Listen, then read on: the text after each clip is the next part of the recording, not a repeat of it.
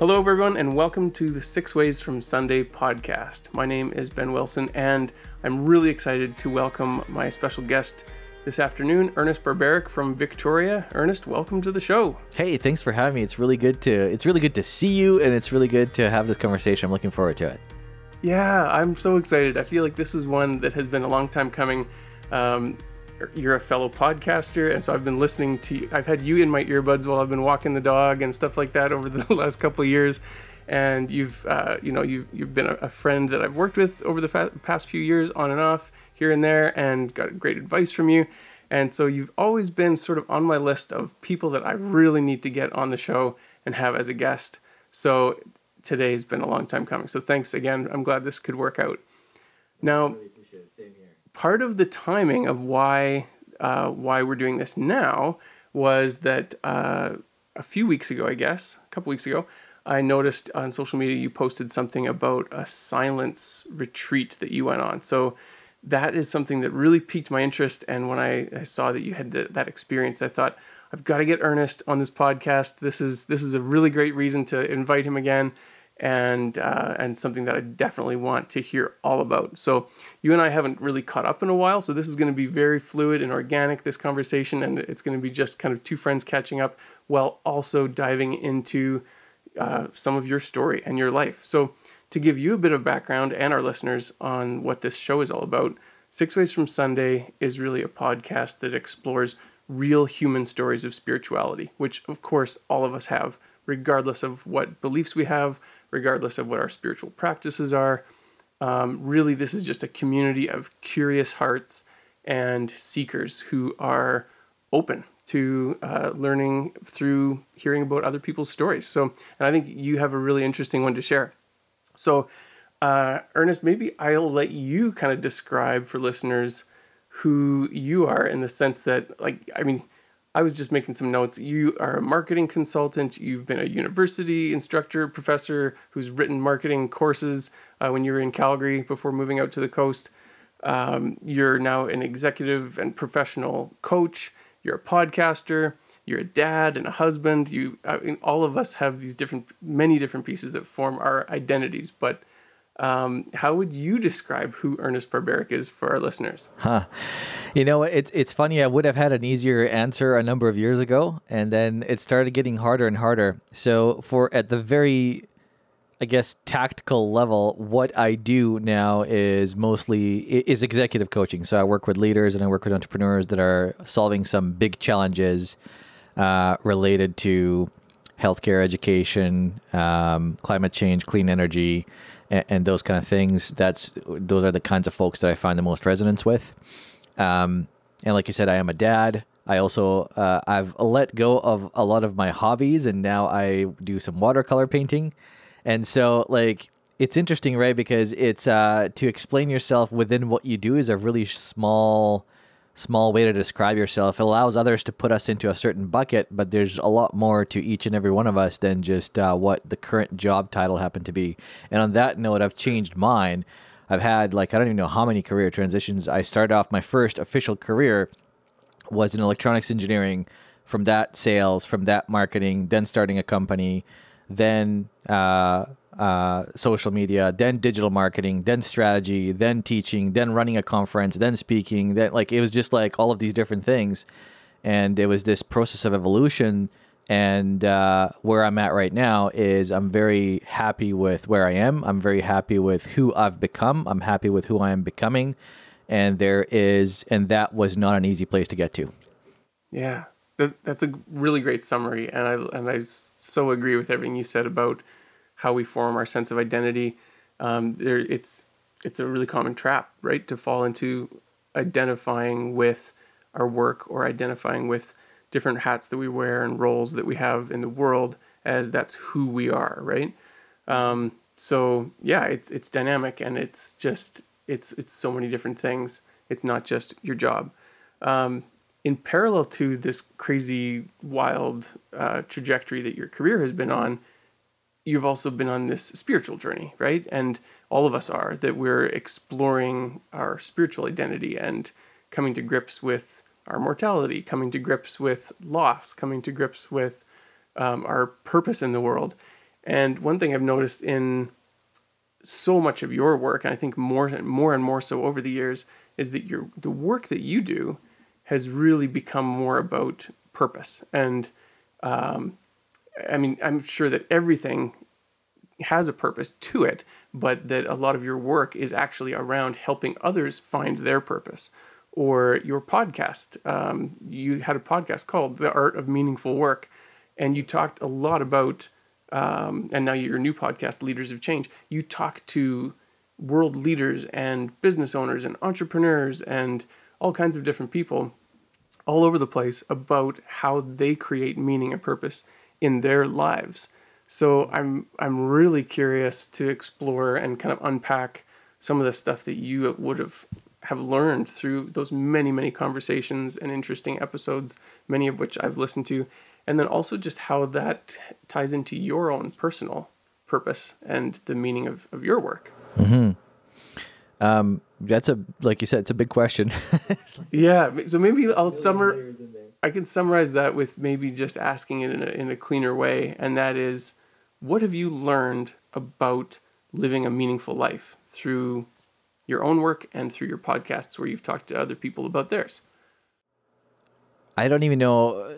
I have lots of different things are coming to mind, so I don't even know how I would, I would answer that succinctly. But let me offer a little bit of uh, background of where that came from, and I'll touch on the spiritual thing that you mentioned earlier, and maybe we can kind of explore that a little bit further.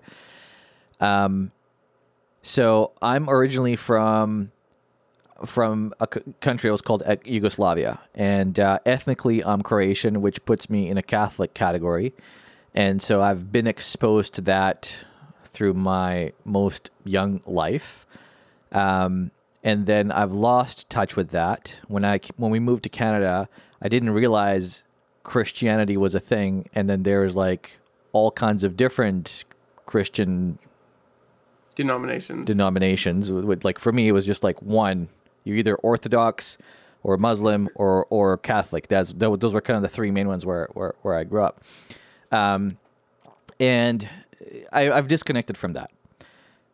Fast forward to 2011 or so, uh, we find out that my mom has lung cancer, and it took about eight months for her to from the diagnosis until the time that she passed away. So during that time, um, there's been a number of other instances in my life where I've faced injuries and close brushes with death and all that kind of stuff. But um, this particular time of my life when my mom was sick and there was nothing that we could do, um, I've reconnected to that because what I've noticed at that time was was that it seems like if you have a belief in something, it gives you something to grab onto when you're going through tough times and I didn't. So at that time, I was part of a Soto Zen group, so I was practicing Zen. Um, I was I had this connection to this Catholic side of uh, of our family. I guess my background, I should say, uh, but uh, somewhere in the middle, without really clinging onto anything. And what I noticed that it was like at that time, what it felt like it was like being in the middle of an ocean, where with nothing to hold on to. And I realized at that time, by having some of those kind of beliefs, having a connection to something gives you something to hold on to. Now, whether having something to hold on to is, is good or bad is a whole different discussion, and we can t- we, t- we can touch on that too.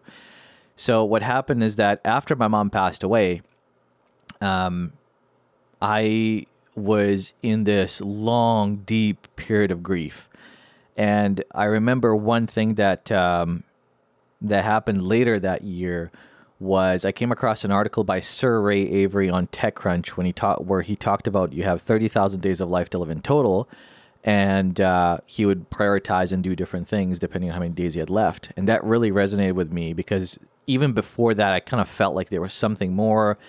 I wanted something more. I was seeking something, and I didn't know what it was. And so after reading that, um, that sparked this idea where I would just talk to people that I thought were doing meaningful work to get an understanding of what it is, how they got to it, so I can selfishly have that that I thought was missing. And that's where the whole thing about exploring meaningful work came from. So I interviewed over 130 different people, everywhere from like small entrepreneurs, authors, uh, just people in my life that I thought were uh, doing meaningful work. And so that is what kind of started my journey into this exploration of what meaningful work is and uh, and and how to attain it. Now it took many many years of of doing that and stewing in it, and then going through some really rough transitions until I think just actually just very recently, I've come to a place where I feel like I'm now doing the meaningful work, which is what also made the transition from the art of meaningful work, the podcast, to leaders of change. And so there's there's these different, all kinds of these intersecting things that led to the point of where I am now. Um, so and, and now, uh, you know, when you mentioned that silent retreat that I went on, it's called the Vipassana or Vipassana, I guess, uh, silent retreat. It's a course that introduces you to a uh, very specific style of meditation. Um, it is ten days long, and uh, in it you are taken through this process of um, the way that it's described. You go deeper and deeper and deeper and deeper might represent going uh, into your subconscious mind. And so there's a lot of things that that came out of that process as well. So all that is to say there's been all of these different intersecting things i've expanded my range of what i thought spirituality was uh, my understanding of it has changed and it continues to evolve so and you mentioned that you you you were raised within like a religious tradition that um, it's, it's it, I just want to clarify something. So it's not like we were raised Catholic. It's that if okay. you are Croatian, you are Catholic by ethnicity. It's this weird thing back back there that doesn't have you. I don't even know any other country that would have something similar to it. But that's what you would be the closest tied, got close, it. most closely tied to. Yeah, got it.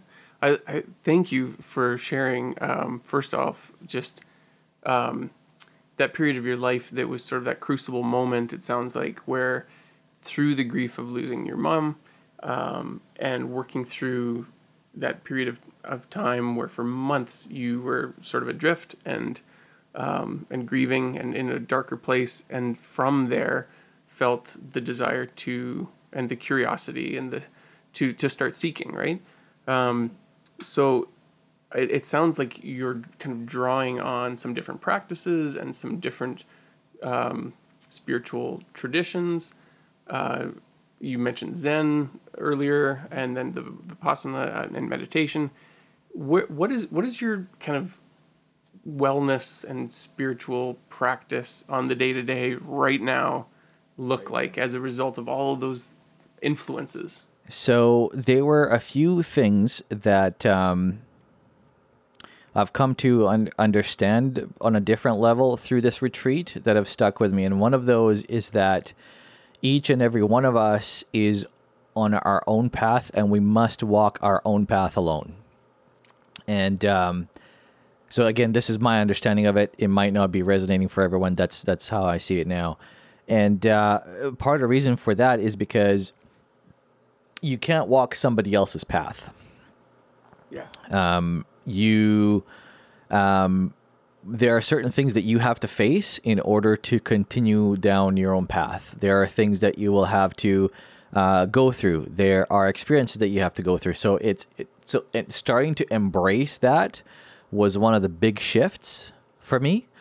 And then um, um, specifically with the Vipassana retreat, one of the things that you train your mind to is you train your mind not to react, to remain equanimous to whatever is whatever your experience is. Specifically, it works with sensations, but what I've found is that in my experience, again, everybody's going to have a different experience. My sensations were connected to certain things that happened in the past. I thought about the future, worries, anxieties, etc., etc. I had like five anxiety attacks during ten days, uh, and it was it was one of the most intense. It was the hardest thing I've done. Wow! Despite all of the really different intense. things I've done before that, and so I was faced with a lot of these things that uh, were waiting under the surface and uh, and so that's where um, one of those realizations was this: like you have to be on this path, and then you, um, in you know, you see this in, in in other places where it's like you reap the seeds that you that you sow, meaning that and that's connect that could be connected to karma in different traditions in the sense of uh, if you do if you take good wholesome action then those are the kinds of things that you will see grow out of your action they might not be tomorrow. It might not be a year from now, but this is the this is where you come from. You come from this place of wholesome action and goodwill. And uh, so, so those are just a couple of really quick things that that um, that came up for me right now when you mentioned that. And those are a couple of things that are that are um, so it's this idea of you're on your own path, um, this idea of staying non-reactive to things, and this idea of planting good seeds as truths that um, that I've come to realize, and that forms the current, I guess, spiritual understanding for me. Mm-hmm. And then do you do you have some sort of daily or weekly or, or semi regular practices that keep you connected to those truths and keep you connected to uh, some of the principles that you've been learning either through this recent retreat and, and other things in your life?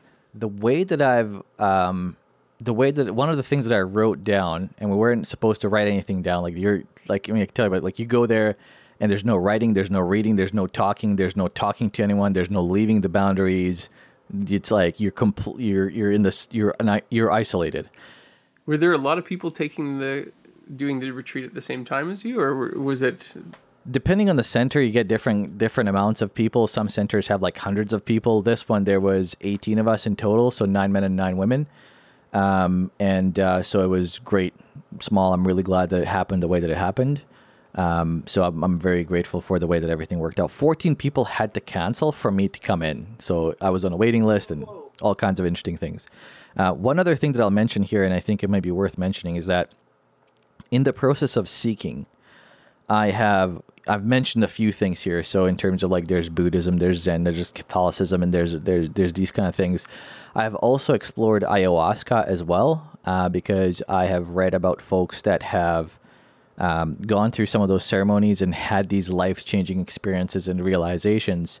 So I've done a ceremony, uh, and and and uh, for me, nothing happened. Other people that were in the same room with me had these like mind blowing experiences of love and compassion and righting wrongs and all kinds of different things, and I didn't experience any of that. Um, and uh, so it was, but I was super afraid of it too. I was really, really afraid to do it. Um, and so uh, that's just to say that the journey for me has just been like trying different things in this process of seeking. And then now arriving at this place and being, I guess, um, at a more balanced place with all of it 40 years down the road. Yeah. But it sounds like you're not like okay i've arrived and i've just and now i understand the universe and the meaning of life and like but so the fact that you describe it as like being on a path. Um, yeah. Which it, and even within my own paradigm uh, and and within Christian tradition, there is a lot of that same symbology of being on this path of love, or like a, that living out your faith as a way of being, not as a destination or a truth to stand on as this fixed thing, but more of that just a, a path, like you said. Yeah, you know the the other interesting thing that came out of this too is. Uh, it happened at this point in time. Like after having gone through all of those things, it was now that I experienced it. I think if I experienced it earlier, it wouldn't have had the same impact.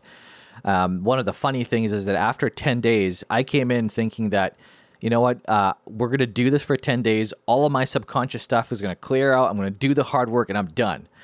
And uh, what you come to realize through the process is that you've only learned the technique and then the work begins and continues on for the rest of your life.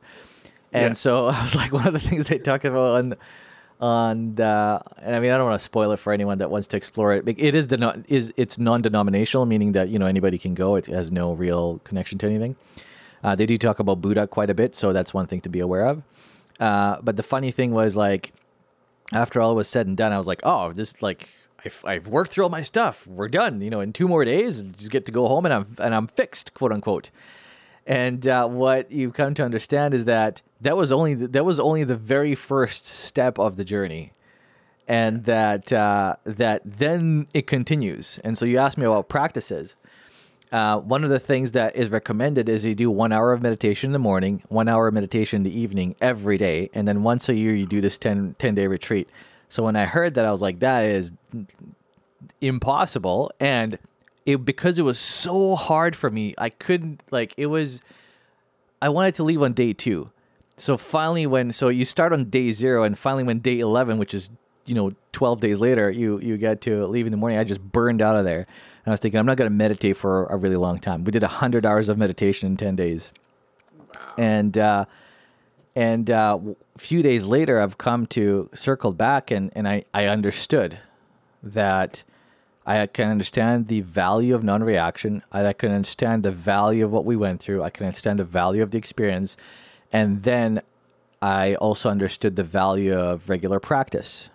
And so um, now I'm I've started reintegrating that back into my life now, where it's about um, 15 to 20 minutes once or twice a day, and uh, and then building that back up. Got it. And have you?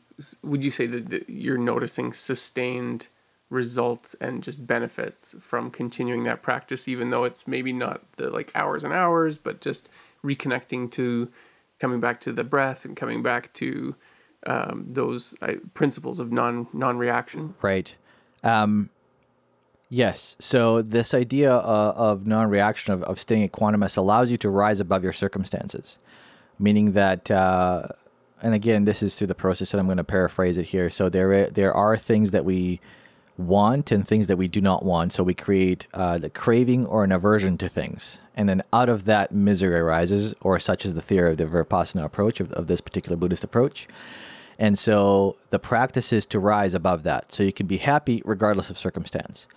And so um, I'm noticing that I've noticed that that um, I am different now than what I was then, as specifically when I choose to practice regularly.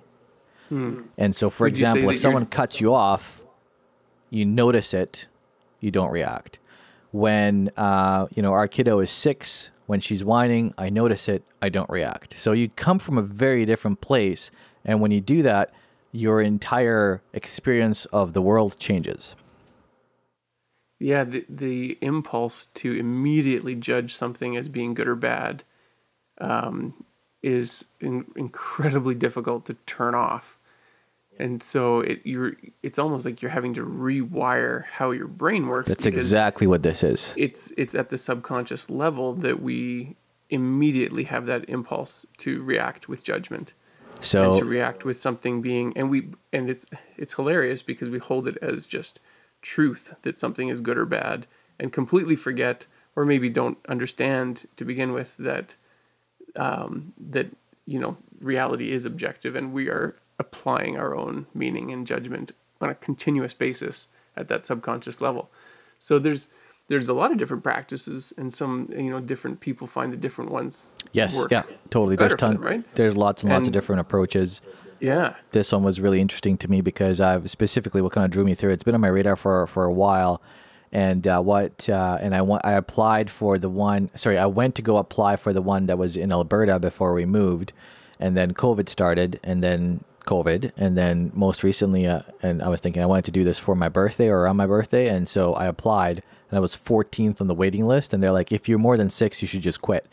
And I thought in my mind, no, if it's meant to be, I'll just I'll be, and sure enough, or 12th on the waiting list. I don't remember anymore, but sure enough, I was, I think I was the last one in, and and uh, I It got to go through this experience. It was almost like it was meant to be in a way. Um, yeah, there there are lots of different there are lots of different ways and journeys to get to this to get to a point of, um, to get to a point where you feel balance, and I think out of that comes meaning and and it's this interesting process where you kind of have to go deep and dark in order to work your way out of it. And then to, to come from a very different place where that becomes less of an issue.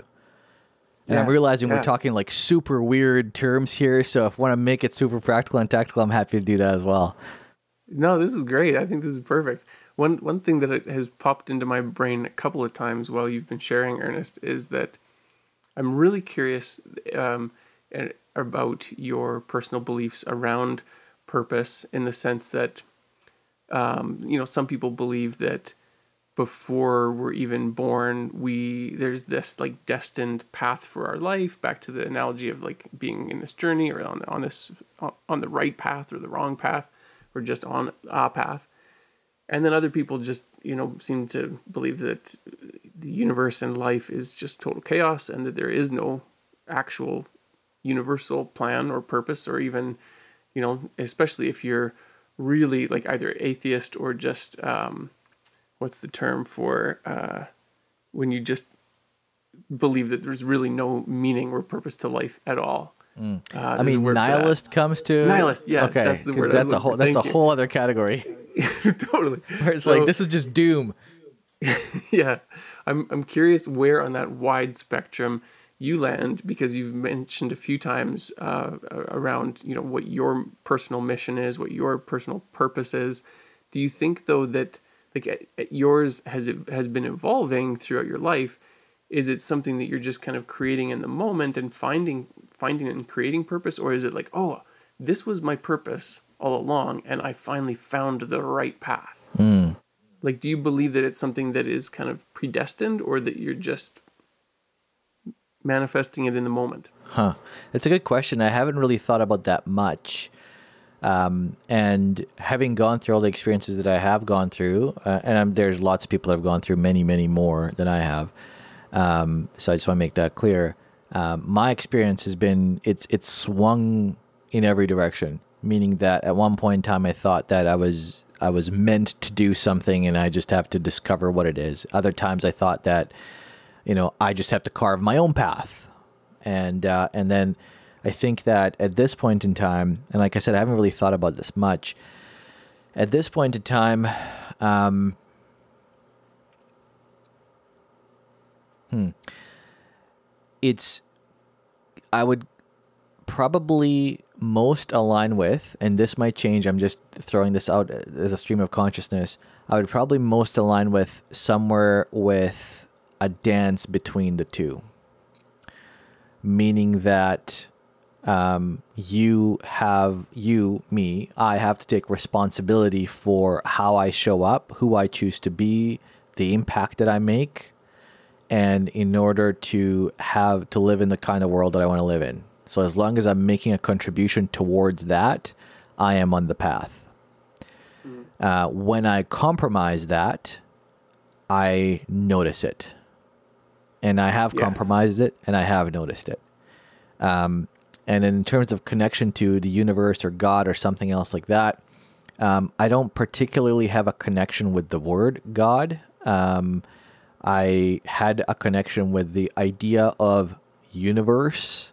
Um, and I'm also aware of the like you mentioned, like sort of the the the, the very scientific atheistic, and I'm not those two aren't necessarily um, overlapping notions that we're just these bags of meat that just happened to evolve, and uh, now we're here, and you know eventually the sun will explode, and then we're gone, or something else will happen. So I'm aware of all of that, and kind of like I said, I'm kind of in this dance of of um, of I'm I'm taking responsibility for how I am and what I who I be, and it's aligned with who I authentically am, which took years and years of peeling layers off, and now um, it's also connected to this perhaps greater purpose, and and um, in the, for me specifically, that means living in the kind of future that I want to live in. Yeah, I love the way you described that. I, I can really relate to the pendulum swinging both ways. Um, we I had a guest on the podcast a couple a few months ago.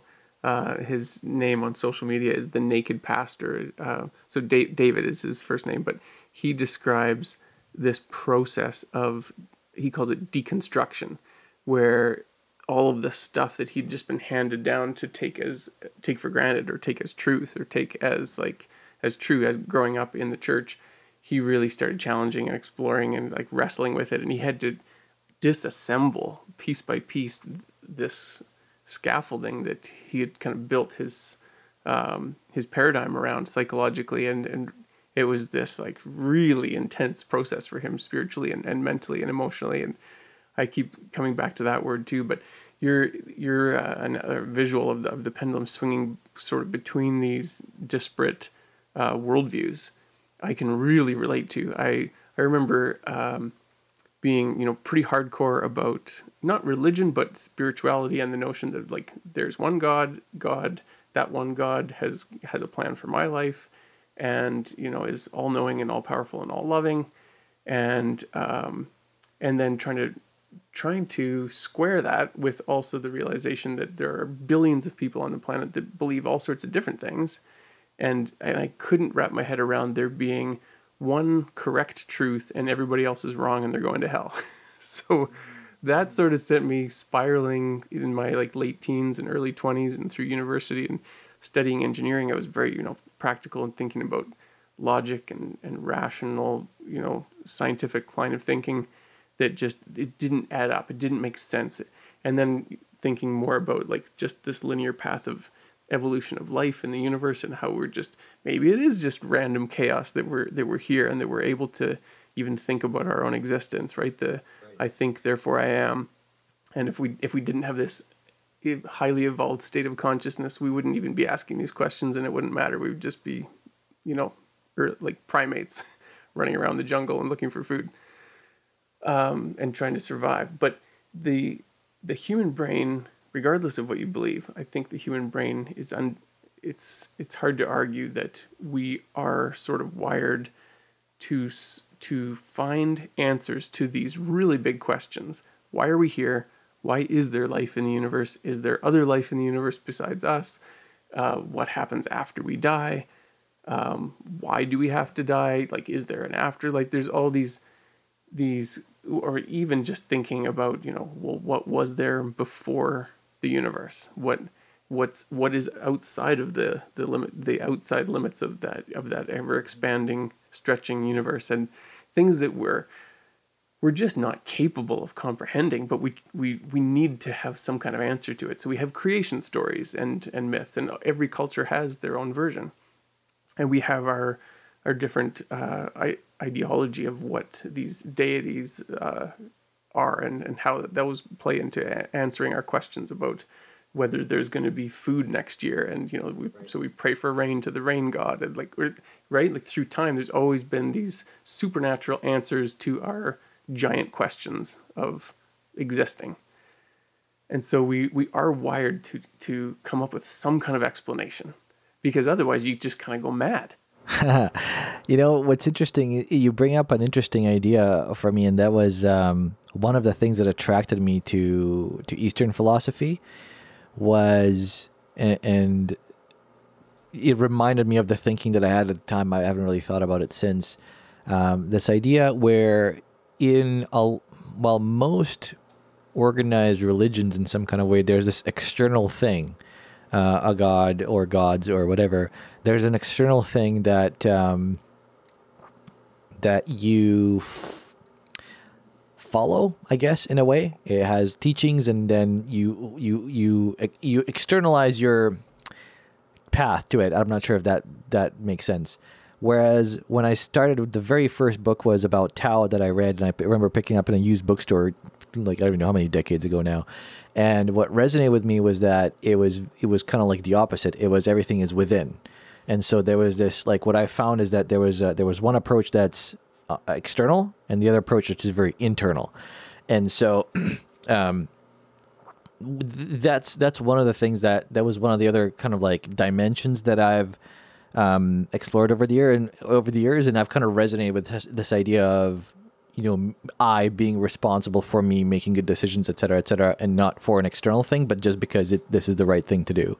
This is a way of being that is um, right, I guess for you, right? Like it aligns authentically with who you hold yourself to be in the world and what you want this future world to look like for yourself, for your loved ones. Yeah. You know, like, uh, and, and, and I'll take it into a business dimension. Um, one of the ways that I've come to start thinking about some of the work that I do, and this started from strategy, was around this idea of we used to make these five year marketing plans and those kind of things and then as things have changed and things have accelerated, a five year plan is no longer really a thing. So you have to completely change the way you think about it, things. So one of the concepts that I used to teach is more of a compass. And so this compass erases the middle ground, meaning that uh, we're not doing three year or five year plans. What we're doing is what's the future that we want to build towards 25 years down the road? And then from that state of mind, we take what's the present action that I can take right now in our current reality to take us one tiny step closer to that. And then it becomes a compass rather than this uh, um, map, I guess. And so I, have I've become that's that's one of the things that I've become a lot more resonant with, and that what and that's what that's the way that I'm understanding it now. And so when I talk about this future and to take it into a very real business sense, you know, one of the things we think about is um, so if we imagine a future, does that future looks like does that future look like a, a place where education is accessible to all kids? Does that future look like uh, you can get healthcare access to places that might not have doctors? Does that future look like we have food access to places that might not have food? So, with all the climate change that's happening right now, so there are challenges to all of those different things. And I'll give you a specific and real example. Uh, so, where I live right now in Victoria, great city, I love it here. However, there's a challenge, there's a huge shortage of doctors. So, almost very, very few people have a family physician, and it's really hard to get in to see a doctor. So, that's a healthcare challenge. So, is there a way, if I have this vision of a future where 25 years down the road, I can be feel like I'm well taken care of? So then, one step I can take in, in present towards that is to what are the health tech companies that are working on this solution right now? Is there an AI system that can do some analysis via an iPhone that I can invest in or support? Is there uh, a different way of thinking about the infrastructure of how healthcare is delivered in Victoria or elsewhere or whatever else? that we can give people more access? Is there a way to change how you triage so that uh, more people can get better care faster? Like those are the that's the a, a, tactical and practical application of that kind of thinking that uh, that then results in different how you make business decisions.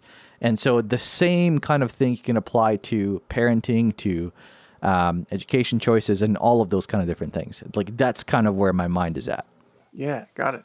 I, um, speaking of parenting, I was going to ask you a few minutes ago um, with with this practice that you've been embracing and this goal of noticing and being curious to your surroundings, your circumstances uh, that you find yourself in, instead of immediately uh, deciding that something is good or bad, but just being curious and just noticing. Uh, as you're learning this practice, would you say that I'm, I'm sure that it's impacting your parenting. I'm sure it's impacting your friendships and your family relationships and your marriage.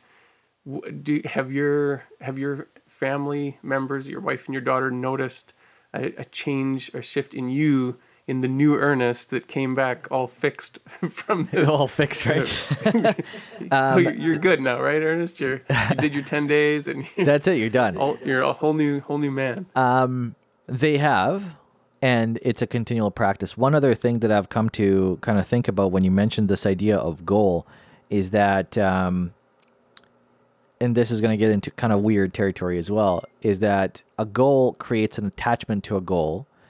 If you have a goal, you create an attachment to a goal. If you're attached to a goal, it also creates this po- very high possibility of misery, whether you achieve it or not. And so it's almost it's it's a completely different way of thinking about things where you're talking about being rather than goals and it's really weird and difficult to understand. And if someone were to tell me the same thing last year, I would be like, I have no idea what you're talking about. And so it's I, I think it takes like few levels of of deep work to get to begin to understand what the difference is um, between goal attaching to a goal and being an unattachment to an outcome. Well, you know the the famous. Well, I think it's pretty famous. I've heard it a few times and seen it in different places. But this the the story of the you know like the the wealthy entrepreneur who's in Mexico and he sees the guy fishing. You know this story? I do. And uh, okay, so for just for our listeners that really I'll try to summarize it, but he immediately sees like how this local fisherman could scale his operation and eventually have, you know, 20 different people working for him and have all these boats and have create this giant empire like an entrepreneur would, right? Like scaling, scaling, scaling, always growing and taking things to the next level with business. And then, and so he, he the guy follows his advice. And at the very end of the story, he says something like along the lines of, uh, you know, I've, I've lived a long, um, successful career. Now I'm ready to retire and I'm going to go back. Um, or what, what do I do now? And the, and the entrepreneur says, well, now you can go just retire and go fishing. Yeah. and just coming right full circle back to the life he already had. But it, this idea of uh, they're always needing to be this target or goal of like when I when I get there, then I will have arrived. When I when I have the big house, when I get this car, when I have this you know partner, when I have this uh, career accomplishment, then I'll be happy. And it's that attachment that is dangerous. And so all many different spiritual practices and traditions um, try to teach ways of coping with that and avoiding that pitfall but it is uh, it's something that all of us struggle with right like you you you want the world to be a better place. So by definition there has to be things to strive for. There has to be goals or there has to be things that we want to accomplish. But how do you how do you give yourself the uh, purpose and that mission and that drive to want that thing but at the same time be detached enough from it that your joy or your purpose or your happiness isn't dependent on it unfolding just a certain way. That becomes the practice. It's hard, right? Um, it is, and I also find with practice it gets easier. Um, and again, if you were if we were to have this conversation a year ago, I would probably say things very very differently. Now, um, and um, so there's a there's a lot of kind of level uh, depths of understanding, I guess, that that a person can go through to look at things very very differently. And so I, I feel like kind of where I'm at right now, whether wherever that is, um, I hold it very differently than I would have a year ago. And a year ago, or even maybe two years ago, I mean, I'll give you a specific example. Like, I mean, one of the things that uh, that got me on on another journey, and I've had a lot of dark moments in my life. In 2016 or 2017 or so, I remember I was in a really, really deep depression, and one of the things that kept uh, digging me in further was um, a lot of the climate change news, and specifically when I drilled down into a little bit more, uh, sorry, let, let me rephrase a little bit. So it was all of that stuff. I just felt the weight of the world on my shoulders, and I felt like nothing, everything sucks. We're doomed. Like, what's the point? Yeah. And I remember laying there, and I had this cold sweat. I was I was in cold sweat because I just felt so hopeless and and and and all of those kind of things. And then what happens for me, and sometimes in those moments, is that I first of all I sat there for almost a whole day, um, and I also understand there's people that, that have this experience for a really long period of time. But one of the, one of the ideas that I had was like, why don't I just see what's happening with me? Because I feel like crap. This is the worst I've ever felt at that time. And uh, then I so I start. I've read hundreds of journals about anxiety and depression and all those kind of different things. There was one thing that really resonated with me, and that was uh, I don't even remember what article it was because I was just trying to find an answer uh, it said if you believe that the future is going to be worse in the future than things are today, it's a really strong precursor to deep depression and sometimes suicide. And so it just kind of gave me this perspective that that's how I felt. I didn't think anything was getting any better in any way uh, at that time, I think it was just like there was lots of pressures. There was, I think we had like a bunch of thunderstorms at the time. It was just like all of this stuff was happening. Can see it happening, and I felt like it was just this. It was just crushing me under this weight, and um, so out of that came this different under this understanding of what my meaningful work was at the time, and that was to do whatever I could to make the world a better place tomorrow than it is today and then that since 2016 has been one or an, one form or another has been informing what I do and how I think about things. And so, fast forward to today, after having all of these different experiences, um, I the way that I see it is that as long as I'm making a contribution towards that kind of a future, if I'm doing anything in any way that makes the world better tomorrow than it is today, then I there's a there's there is meaning in what I do and there's meaning in my life. And it could be something like cleaning up the garbage off a beach, picking up uh, garbage from a hike of a trail that we go on. It could be investing in a company that's doing clean tech, like any positive action. And I feel like with enough people thinking that way, you create a critical mass that creates change. And you don't even need that many people to create a critical mass of change. So that's why I choose to work with the kind of leaders that are working on that kind of doing that kind of work.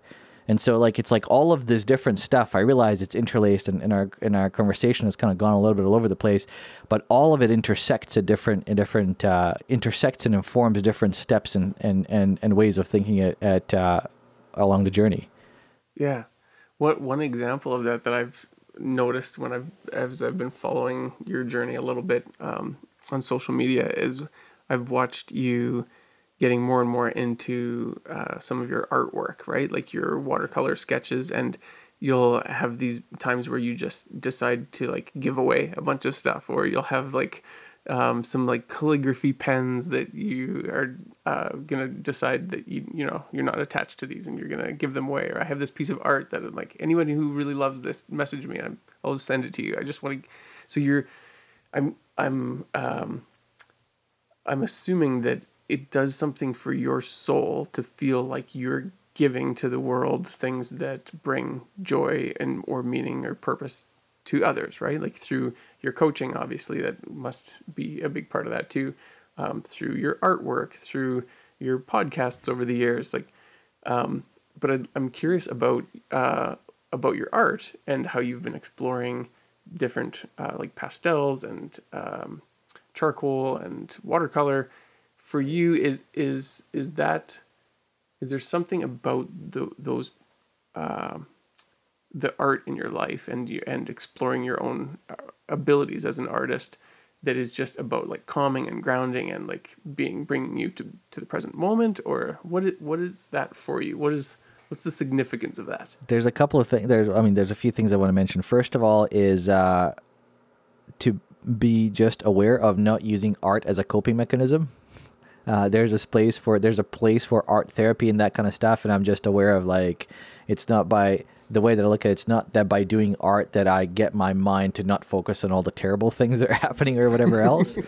um, so for me, art is a kind of a creative expression. It's it's a way of um, of doing something creative. So I used to have a ton of different hobbies, and since we've had our kiddo, that time has uh, compressed quite a bit. And so one that I decided to keep is watercolor now and uh, that was that's also a journey in the sense that I feel like I'm always learning. So I'm reading a ton of books. I'm watching a lot of videos. I just recently led a, a watercolor sketching class for Etchr that went live on YouTube. So that was pretty cool. That's awesome. Um, and um, you know, one of the one of the reasons I give I give a lot of these things away is because um, um, there are lots of there's lots of them that I do like, but I also feel like by being attached to them, I'm just gonna have a stack of papers that are gonna be a fire hazard at some point down the road, right? And so that's another practice of not being attached and, and gifting something to someone that might give someone like a tiny little bit of joy. And and uh, and, and the, the other way to think about it, it's almost like there's an artifact of me that I've created that now exists somewhere in the world that somebody hopefully likes. So there's a lot of these different ways that that I think about it. Um, and watercolor in particular is interesting because it's uh or art in general. Um i used to draw when i was a kid and then i didn't for very many years. And then my mom when she retired she used to paint and she started watching bob ross and started painting in, in oils. And uh, i really like her art and i have some of it in our house. And uh, and then uh, at some point in time i figured that i'll try something so i started painting in sumi which is a traditional japanese art style and so I practiced that for a while. I was like, I gave away a ton of those kind of paintings as well. It's a very specific style, and then that eventually got me to exploring this idea of uh, urban sketching and then watercolor. So that's kind of that's also been a journey. It feels like th- those are kind of like some parallel threads in, in a lot of what I do. There's always journey exploring something new and so on and so forth. There was one other thing that you mentioned um, that I think is really important to to to to touch on. And you asked me like, what's the what's the meaningful work? What's the meaningful life? One of the things that has remained consistent across the people that I've interviewed, and that has been an unconscious practice of mine, is service. Mm. Um, I yeah, find I've heard, I've heard, you talk about that uh, yeah, in a number of conversations on your podcast. That so. is a key element of meaningful work and meaningful life um, this idea of uh, being of service. I, I was going to say performing service, but that didn't sound right. Um, it's this idea of serving. Like, I mean, I don't even know how else I would explain it, but it's like if I if I paint something and I give it to someone, it's like of service. If I open the door for someone, it's being of service. So if you're staying in that way of being, it changes your action and it changes your behaviors and changes your results. And yeah. um, and that has been consistent across all of the different people that I've interviewed, and uh, that is one of the things that I have uh, that's always been there for me, but I'm more conscious about it now. Mm, I love that. It's sort of the, like the antithesis of that is uh, living from a self-centered or selfish place where you, uh, you know your own joy, your own happiness is the most important thing, and then ironically, you're so focused on achieving your own happiness, maintaining your own like getting this or having that, that then um, happiness seems to be less and less within your reach, and that the uh, it sounds backwards, but I, I, you see it in people who are the happiest and most filled with joy. They they are making their life about the people around them and making their life about their community or about uh, being of service. That that's exactly it. One of the phrases that I that I've wrote down a million times is that it's not about me. Yeah. And uh, that's what I found uh, uh, across the, the the the people that I've interviewed. It's not about me. Mm-hmm. Um, so you'll have a founder. So some of the interviews that I have currently on on on the on the um, to be edited um, was this person that started this company that, that currently pivoted. Long story short, they are now building this um, cotton recycling process and plant that will be helping with um, some of the fashion waste, et cetera, et cetera. And part of the impetus for that was that he was uh, in the Navy in um, I can't remember somewhere else, but he saw the impacts of climate change. He saw the impacts of how people were living. He saw some of his friends die in this conflict that they were in, and so uh, it led him to believe. It led him into this place of, of, of service and connecting service to meaning and I think those two are are very very connected in the way that we think about it. And interestingly enough, it is like you mentioned, it's not about the the thought is it's not about me. Yeah, but that um, that's also a hard one to let go of. Just like our our uh, hardwired tendency or habit to immediately label something as being good or bad.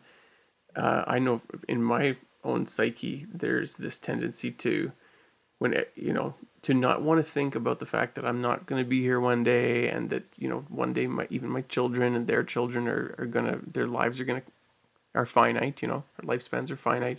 I don't want to think about it because how can you know you just think we think that we're so important that it, there's got to be um, like you you just can't even come to terms with it being over because your life is so important.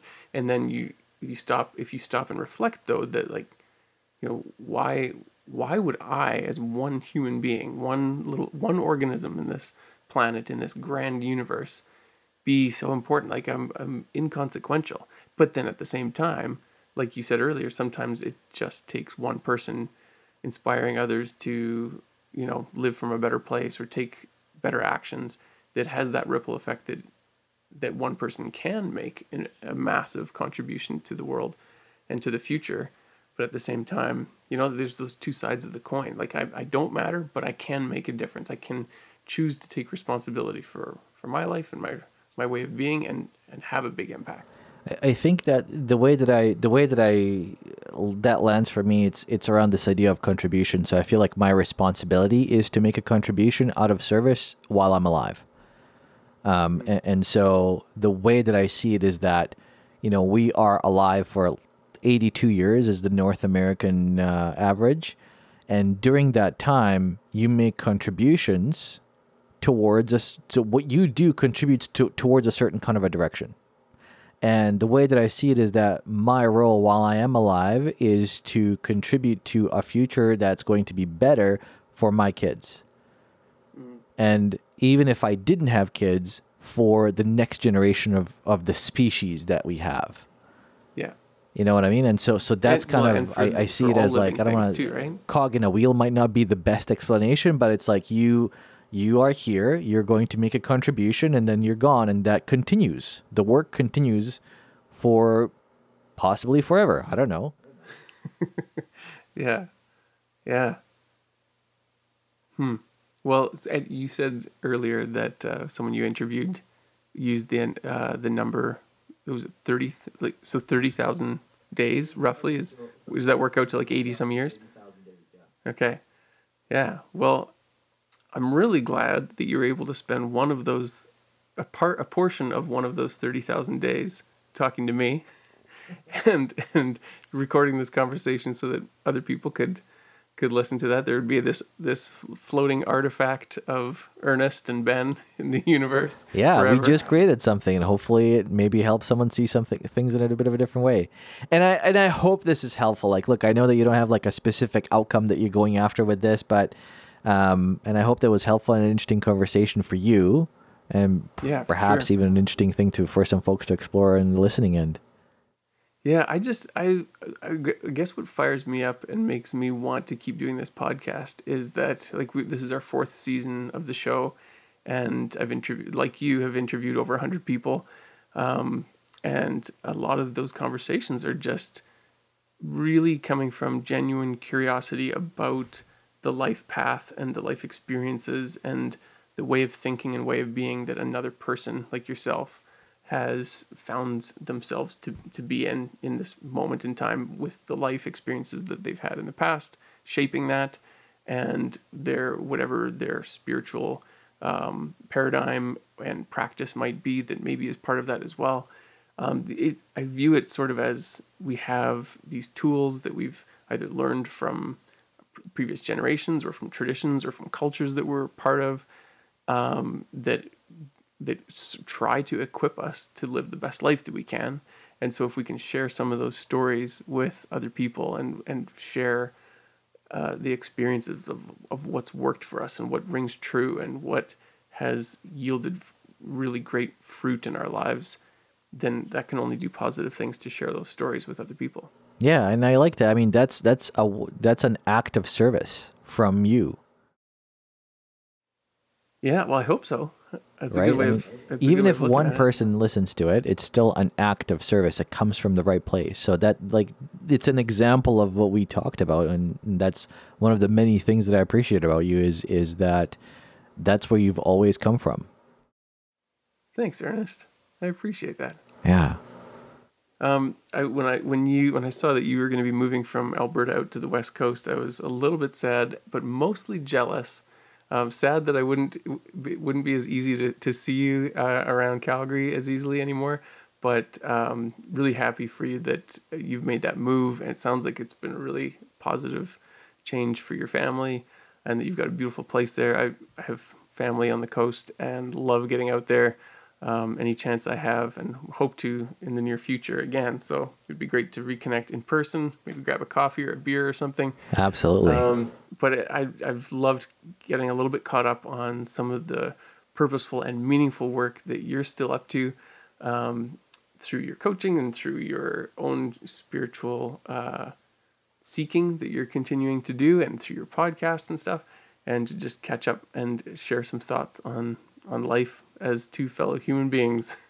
I appreciate it. And, you know, I, I, I also appreciate you uh, entertaining some of the, because we went into some weird territories that I feel like people that aren't, I, I found that if, if I wouldn't be ready for it a number of years ago, I feel like you kind of have to be in a good, in, a, in the right place to, to listen and get what's, what's actually being said. So uh, thanks for entertaining uh, entertaining that with me.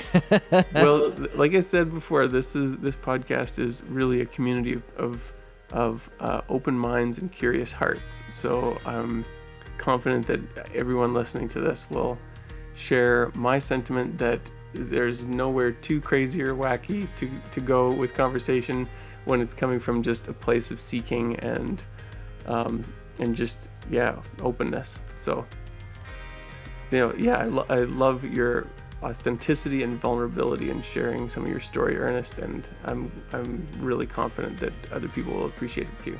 Awesome. Well, thanks for having me. It was really good, good to catch up. Yeah, and well, thanks for again, thanks for carving out the time. I know you're a busy guy, so um, we'll leave it there, Ernest. And uh, for our listeners, thank you so much for joining uh, joining me and Ernest this last hour.